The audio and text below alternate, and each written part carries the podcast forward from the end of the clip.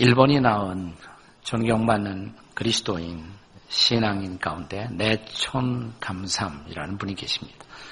일본 말로는 우치무라 간조 이렇게 부릅니다. 한국인 가운데도 이번에 영향을 받은 사람들이 많습니다. 고 함석헌 선생이라든지 김교신 선생, 유달영 교수 다 이분의 제자들입니다. 이번에 한 제자가 어느 날 와서 이런 질문을 던졌다고 합니다.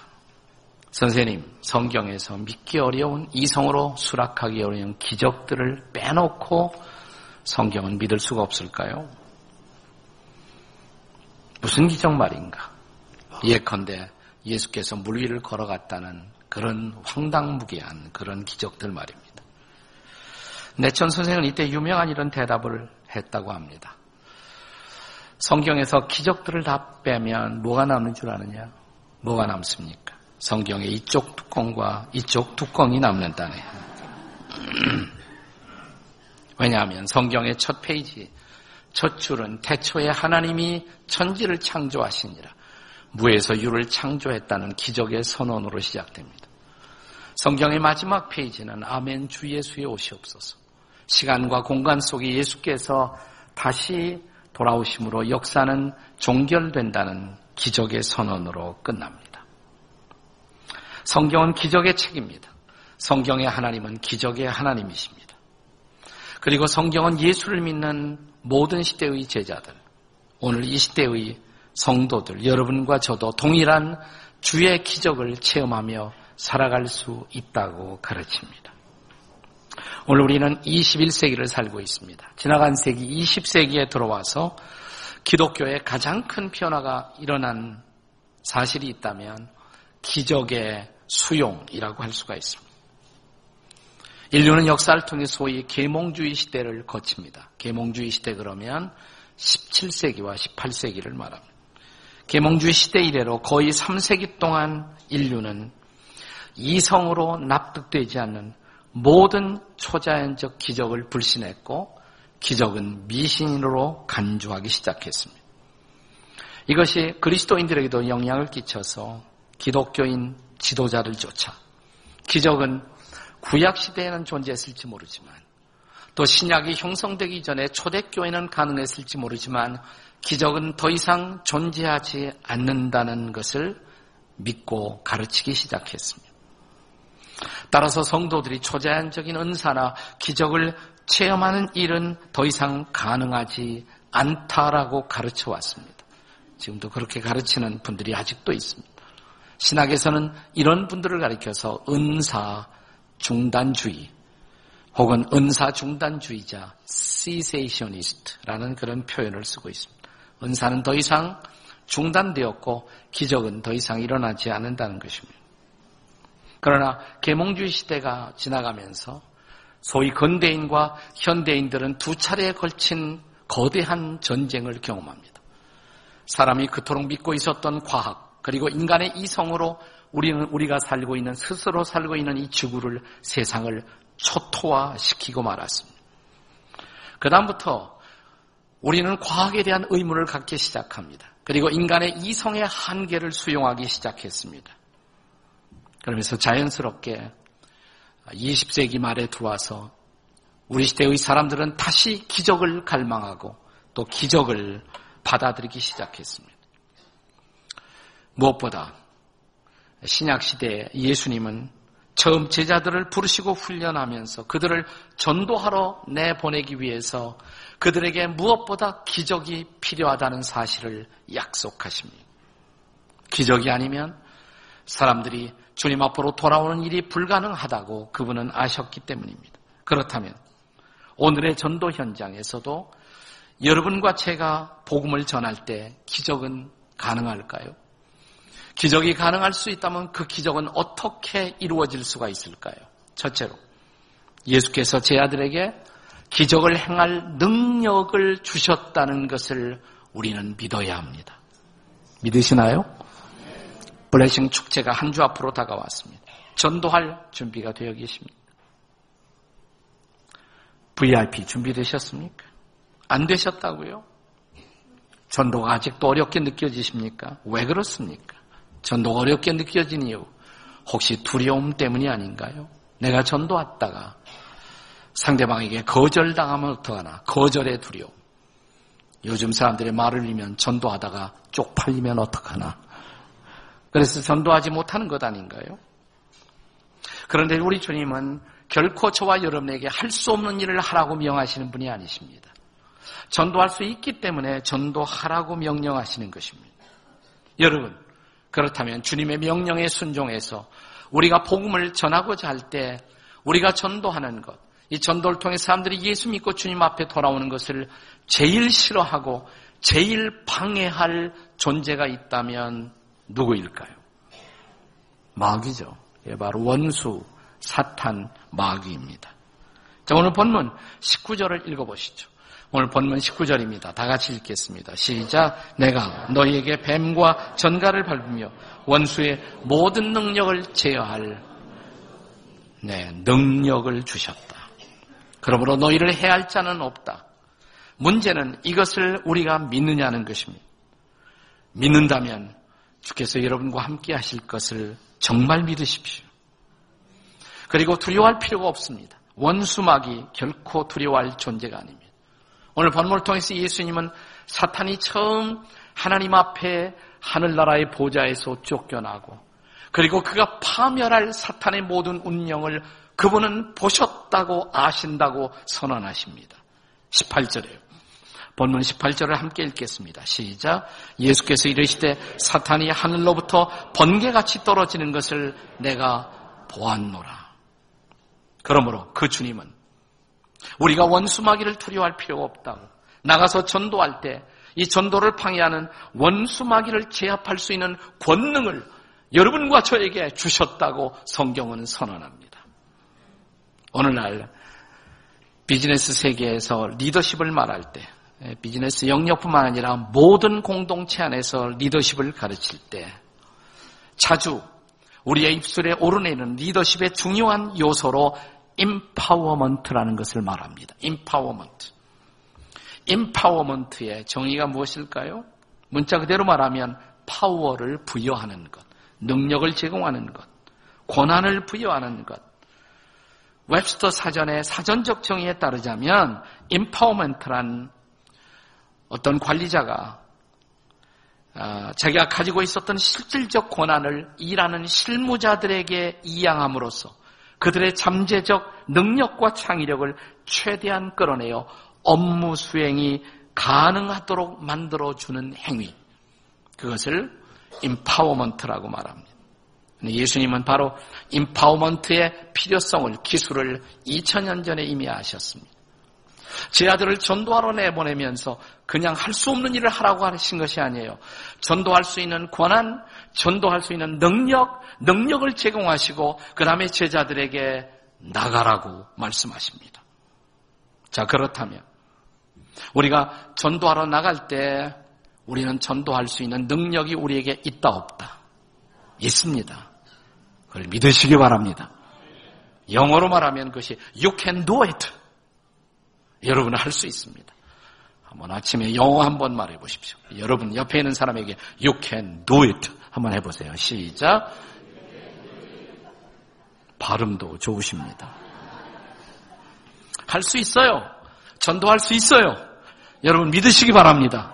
전도할 수 있습니다. 두 번째로 기적 중에 최대의 기적은 우리의 이름이 하늘에 기록되는 것이라는 사실을 믿으셔야 합니다.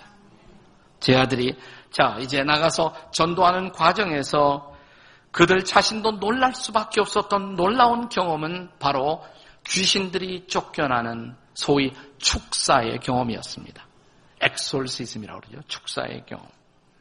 자, 본문 17절에 보세요. 제 아들이 이제 전도하러 나갔다가 돌아와서 주님 앞에 보고를 드립니다. 17절입니다. 다 같이 시작. 70인이 기뻐하여 돌아오아 이르되 주여 주의 이름이면 귀신들도 우리에게 항복하더이다. 자, 70명의 예수님을 따른 제 아들을 둘씩 둘씩 짝지어 전도하러 내보내셨습니다. 그 전에 저는 주님이 틀림없이 훈련을 하셨을 거라고 믿어요. 훈련하고 내보내신 것입니다. 너희가 혹시 전도하다가 귀신 들린 사람을 만나거든 내 이름 예수 이름으로 나가라고 명하라고. 자, 이제 실제로 아마 전도하다가 그런 사람들을 만난 것으로 보여집니다. 그들은 훈련 받은 대로 했을 것입니다. 예수 이름으로 나가라. 그러자 귀신 들린 사람이 거품을 물고 쓰러집니다. 비명을 지르면서 귀신이 떠나갑니다. 그리고 병나음을 얻습니다. 얼마나 놀랐을까요? 제 아들에게 얼마나 이것은 통쾌한 경험이고 기적의 경험이었을까요? 그런데 귀신들도 항복합니다. 그러니까 제 아들에게는 그게 제일 인상적인 경험이었으니까 그 사실을 말하자마자 자 20절에서 예수님은 그런데 뜻밖의 말씀을 하십니다. 20절 다 같이 읽겠습니다. 20절 시작. 그러나 귀신들이 너에게 항복하는 것으로 기뻐하지 말고 너희의 이름이 하늘에 기록된 것으로 기뻐하라. 다시 말하면 귀신들이 쫓겨나고 항복하는 것보다 더 위대한 기적이 있다. 기적 중에 기적이 있다. 그것은 사람들이 예수 믿고 예수를 주라고 고백하는 순간 그들의 이름이 그리고 우리들의 이름이 하늘에 기록된다는 사실이다. 다시 말하면 이것이 바로 구원의 기적인 것입니다. 여러분 병은 고침받아도 또다시 재발합니다. 어디 가서 치유기도 받고 나올 수가 있어요. 근데 병 또 나잖아요. 그죠? 귀신은 나가도 성경에 보면 또 들어온다고 그랬습니다. 그러나 우리의 이름이 하늘나라 생명책에 기록되면 그것은 영원히 하나님의 자녀가 되어 영생을 누리게 되는 것입니다. 바로 영생 얻는 기적, 구원받는 기적. 이것보다 더 위대한 기적은 없다고. 그래서 이 기적은 기적 중에 기적이라고 말씀하십니다. 성경에 보면 두 개의 인상적이고 대조적인 족보가 등장합니다. 하나는 창세기 5장에, 하나는 마태복음 1장에 기록됩니다. 창세기 5장을 아담의 족보라고 말합니다. 마태복음 1장은 예수님의 족보입니다. 자, 창세기 5장 아담의 족보를 보면 누가 얼마를 살고 지금 우리 시대 사람보다는 굉장히 오래 살았어요. 300년을 살고 뭐 500년을 살고 그런데 그렇게 살다가 그 다음에 죽었더라. 죽었더라. 죽었더라. 죽었더라. 이 단어가 반복됩니다. 옛날 로마의 모든 길은 세상의 모든 길은 다 로마로 통한다고 로마 시대에 그런 말이 있었습니다만 여러분 인생의 모든 길은 결국은 죽음으로 통합니다. 얼마나 우리가 살아생전에 위대한 일을 했던, 얼마나 성공했던, 얼마나 돈을 벌었던 결국은 뭐예요? 죽었더라. 죽었더라. 죽었더라. 이것이 운명입니다. 그래서 이 족보는 사망의 책, 사망의 족보인 것입니다. 근데 마태복음 1장에 여러분 마태복음 1장 1절 신약형 성경의 첫 줄은 어떻게 시작됩니까? 그것도 기억이 안 되시나요? 아브라함과 다윗의 자손 예수 그리스도의 세계, 세계란 말이 족보라는 말이에요. 예수님의 족보예요. 자, 이 족보는 무슨 단어로 가득 차 있습니까? 낳고 낳고 아브라함은 이삭을 낳고 이삭은 야곱을 낳고 낳고 낳고 낳고 산화 제한도 없이 계속 낳습니다. 낳고 낳고 낳고. 네. 자, 이 족보는 생명의 족보입니다. 그렇다면 이 족보에 나오는 사람들은 안 죽었다는 말입니까? 그것은 아니에요. 그들도 물론 죽었어요.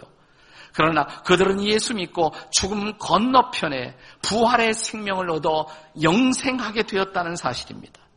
예수님이 요한복음 11장 25절에서 선언하신 그대로 나는 뭐예요? 부활이요 생명이니 나를 믿는 자는 무슨 약속입니까? 죽어도 살겠고 그들은 결국 다시 부활하여 영생을 누리게 된다고. 바로 마태복음 1장의 이 족보의 사람들은 바로 영생의 은혜를 입은 사람들인 것입니다. 이것이 가장 위대한 기적이에요.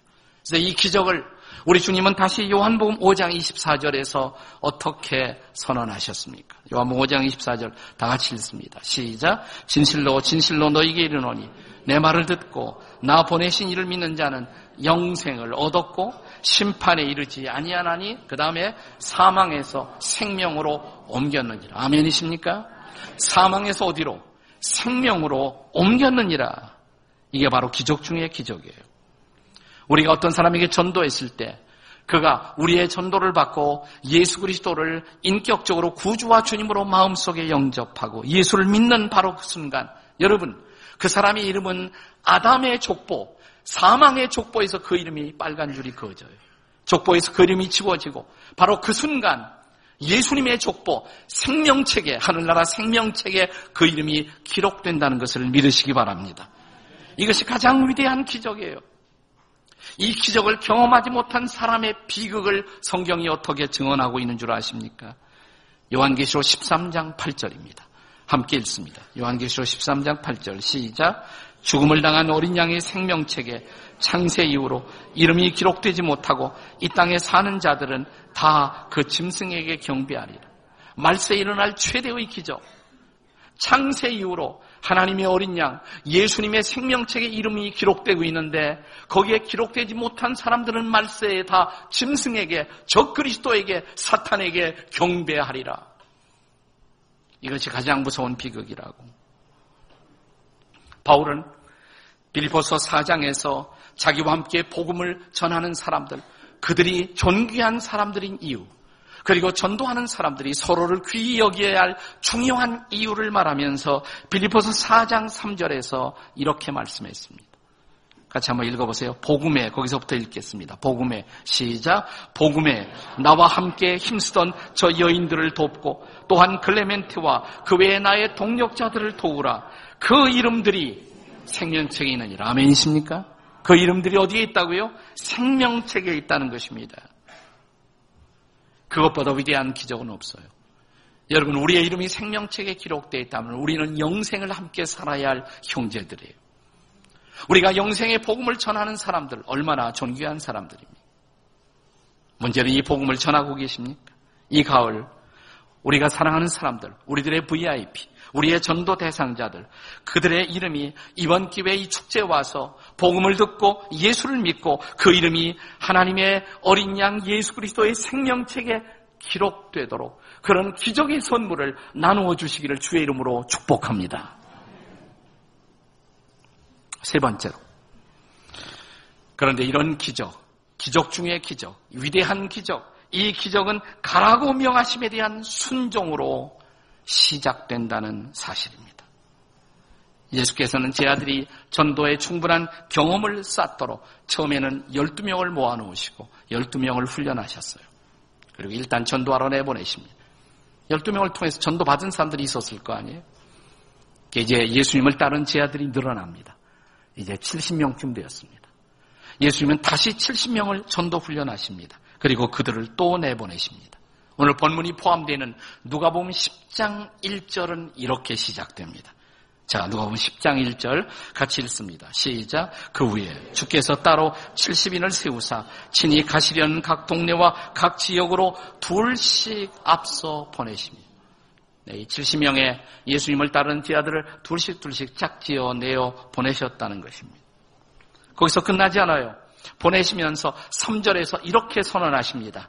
자, 누가 보면 10장 3절 다 같이 시작. 갈지어다. 내가 너희를 보냄이 어린 양을 이리 가운데 보냄과 같도다. 갈지어다. 이렇게 명하십니다. 갈지어다. 내가 너희들을 그런데 보내는 것이 마치 양들을 이리 가운데 보내는것 같도다. 그분은 아셨어요. 우리가 전도하다가 어려움을 경험할 것을. 전도하다가 반대도 받고, 전도하다가 저항도 직면하고, 전도하다가 핍박도 받고, 때로는 전도하다가 순교하기도 하고. 우리 시대는 뭐 전도하다가 순교하는 사람은 없어요. 우리 선배들 전도하다가 얼마나 많이 순교했습니까? 그래서 복음이 우리에게까지 흘러왔다는 사실. 수많은 순교자의 피, 그 피를 흘리고 전도한 우리의 선배들 때문에 오늘 우리가 전도를 받고 지금 저와 여러분이 여기에서 하나님을 예배하고 있다. 결코 잊어버리지 마셔야 합니다. 그러나 오늘 순교까지는 안 해도 전도하다가 좀 비웃음도 당할 수가 있어요. 전도하다가 조금 어려움도 당할 수가 있습니다. 그래도 가셔야 합니다. 그래도 전도하셔야 합니다. 옆에 사람들이 그래도 하셔야 합니다. 왜 반응이 없어요? 안 하실 작정이에요? 다시 한번 그래도 하셔야 한다고요. 다 같이 시작. 그래도 하셔야 합니다. 네. 이 복음 전도는 가라, 갈지어다, go 이 명령에 대한 순종으로 시작되는 것입니다. 순종할 때 기적이 일어날 것입니다. 순종하는 자에게 그분이 우리와 함께 하시는 기적의 사인들이 나타날 수가 있습니다. 여러분 종종 선교사님들의 간증을 들을 기회가 있죠. 네, 선교사님들 간증을 듣다 보면 뭐 기적 같은 스토리들이 많아요. 근데 그런 선교사님들의 간증 스토리를 듣다가 혹시 이런 생각 안 해보셨습니까? 저 선교사님이 믿는 하나님이나 내가 믿는 하나님이나 똑같은 하나님인데 저 선교사님들에게 일어나는 저런 놀라운 기적이 왜 나에게는 일어나지 않을까? 생각이라도 해보셨습니까? 그런 생각? 대답이 뭘까요? 제 대답은 이거예요. 자, 주님의 가장 중요한 명령. 성령이 마시면 권능을 받고 예루살렘과 유대와 사마리아와 그 다음에 땅 끝까지 가서 증인이 되라고. 예루살렘은 가장 가까운 것. 근데 땅 끝까지 가는 것은 제일 어려운 일이잖아요. 그 땅 끝까지 가라는 명령에 순종해서 여러 가지를 희생하고 가서 전도하는 사람들에게 주님이 함께 하신다는 것은 당연한 일이 아니겠습니까? 저는 그래서 그들에게 순종해서 땅 끝까지 나아가 복음 전도의 삶을 살고 있는 선교사님들에게 주님이 그런 기적의 경험들을 주신다고 믿습니다. 나 그 기적은 땅 끝에만 일어나는 것은 아니에요. 지금 여기서도 우리가 진지하게 전도의 명령에 순종해서 정말 여기서도 바로 이웃들에게 이번 기회에도 이 한 주간도 진지하게 복음을 전한다면 그 기적이 우리를 통해서 나타날 줄 믿습니다. 예수께서 처음으로 제 아들을 부르실 때 그들을 부르시면서 그들에게 어떤 약속을 하십니까?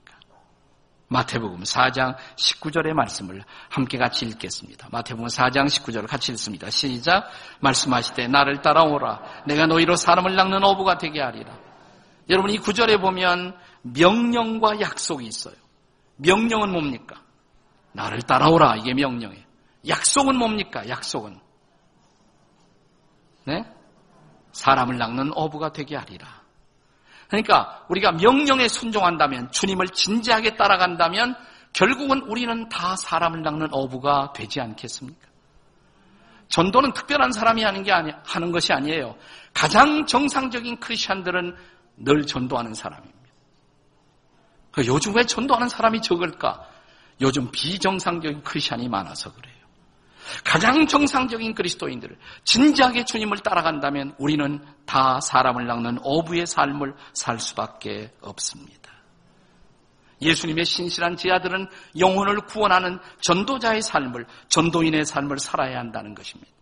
이것은 모든 그리스도인들을 향한 주님의 명령이고 우리에게 주어진 책임입니다. 모든 그리스도인의 책임이에요. 책임이라는 말을 영어 단어로는 responsibility라고 말하죠. responsibility. 이 단어는 두 개의 단어의 합성어입니다.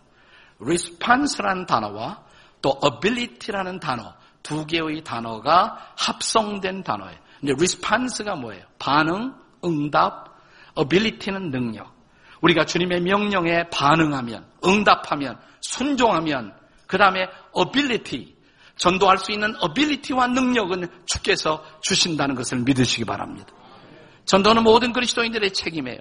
문제는 전도하라 명령 앞에 우리가 응답하느냐는 것이에요. 반응하느냐는 것이에요. 반응하면 응답하면 전도할 수 있는 능력 주께서 주실 것을 믿으시기 바랍니다.